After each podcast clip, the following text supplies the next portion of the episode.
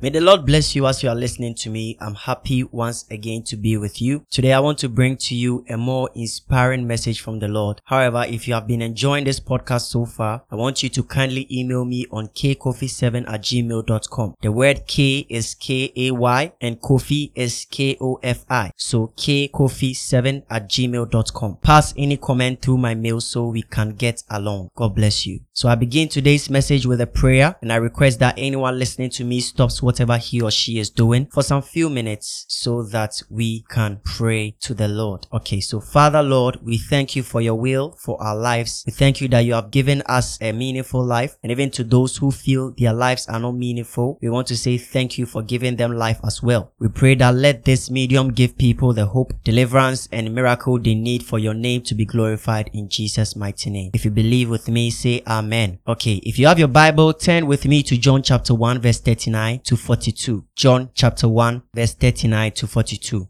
Now the word of God says here that the next day John was standing there again with two of his disciples. When he saw Jesus walking by, there is the Lamb of God, he said. The two disciples heard him say this and went with Jesus. Jesus turned, saw them following him and asked, What are you looking for? They answered, Where do you live, Rabbi? This word means teacher. Come and see, he answered. It was then about four o'clock in the afternoon. So they went with him and saw where he lived and spent the rest of that day with him. One of them was Andrew, Simon Peter's brother. At once he found his brother Simon and told him, We have found the Messiah. This word means Christ. Then he took Simon to Jesus. Jesus looked at him and said, Your name is Simon, son of John, but you will be called Cephas. This is the same as Peter and means a rock. So we learn a lot from this passage, but I titled this message Introduce Me to Jesus because that is what it is all about. The first thing is that Jesus met two disciples of John following him after John had testified of Jesus. The question Jesus asked them was what they were looking for and they replied by saying to Jesus that they wanted to know where he lives. After they saw where he lived, they decided to stay with him and spend the rest of the day with him. The second thing was that one of the disciples called Andrew, who happened to be a brother of Simon Peter, after he had seen where Jesus lived, immediately located his brother Simon and took him to Jesus. However, when Jesus saw Peter, he changed Simon's name to Cephas or Peter, which means rock. It is my prayer that Jesus will change your name after this session.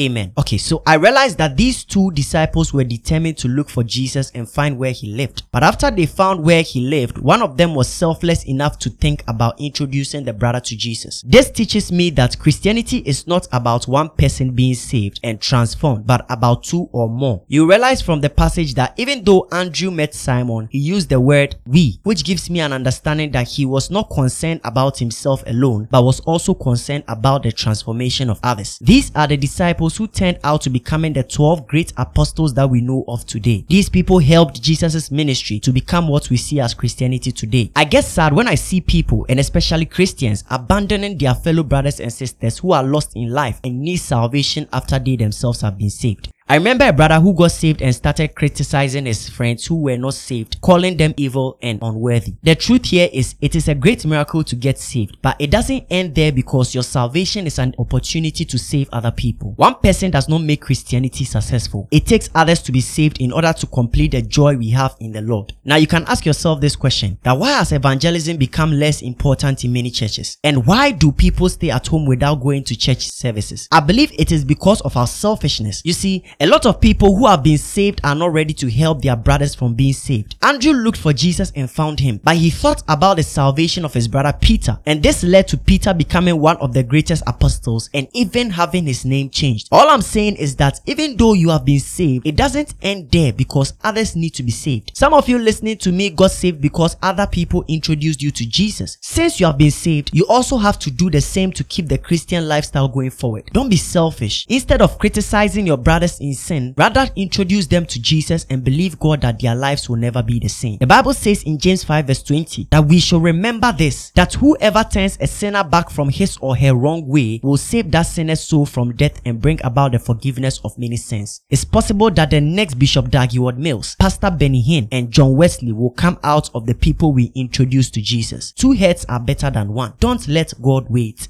for you.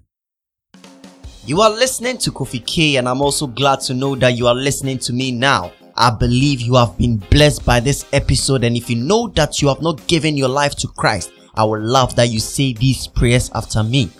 Dear Lord Jesus, I believe that you died for me. I am a sinner. Please forgive me of my sins. Write my name in the book of life. Save me from the wrath to come. Deliver me from the darkness of this world and come and live in me. Thank you, Lord Jesus, for saving me. Amen.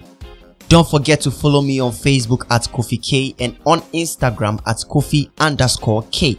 Also get in touch with me on my email kaykofi7 at gmail.com. And I trust we are going to have a fruitful conversation. Your life will never be the same. Stay tuned to my podcast and God richly bless you.